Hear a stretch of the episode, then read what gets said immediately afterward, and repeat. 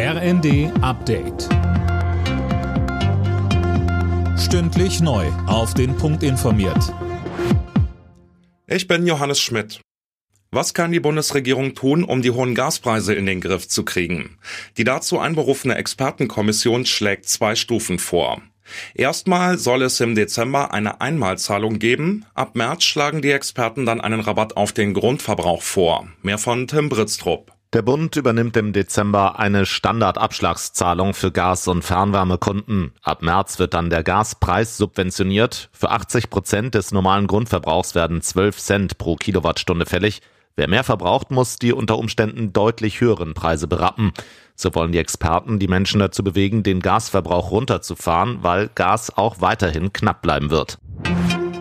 Die EU verurteilt die russischen Luftangriffe auf mehrere ukrainische Städte aufs schärfste. Der Außenbeauftragte Borrell twitterte, er sei zutiefst schockiert über die Angriffe auf Zivilisten.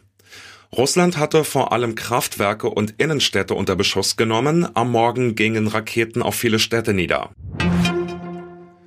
Nach der Niedersachsenwahl stehen die Zeichen dort auf Rot-Grün. Die Sozialdemokraten hatten die Wahl trotz leichter Verluste gewonnen, die Grünen konnten deutlich zulegen.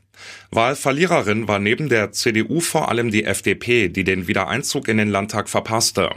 FDP-Chef Lindner hadert mit der Ampelkoalition in Berlin. Die Verluste von SPD und FDP werden nicht aufgewogen durch die Zugewinne bei den Grünen. Insofern hat nicht die FDP ein Problem, sondern die Ampel insgesamt muss sich eine Herausforderung stellen, für ihre Politik mehr Unterstützung in Deutschland äh, zu erreichen. SPD, Grüne und FDP ringen weiter um die Frage, wie es mit den deutschen Atomkraftwerken weitergeht. Der aktuell diskutierte Vorschlag lautet, zwei AKW im Süden bis April am Netz zu halten.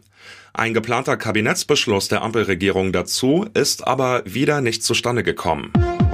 Alle Nachrichten auf rnd.de